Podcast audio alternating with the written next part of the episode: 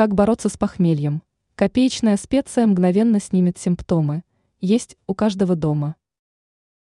При подготовке к Новому году важно позаботиться не только о новогоднем столе, но и о том, чем спасаться от похмелья.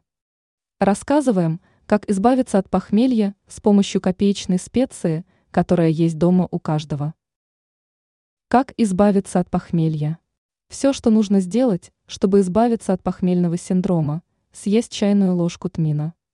Об этом средстве рассказал известный британский шеф-повар Джейми Оливер.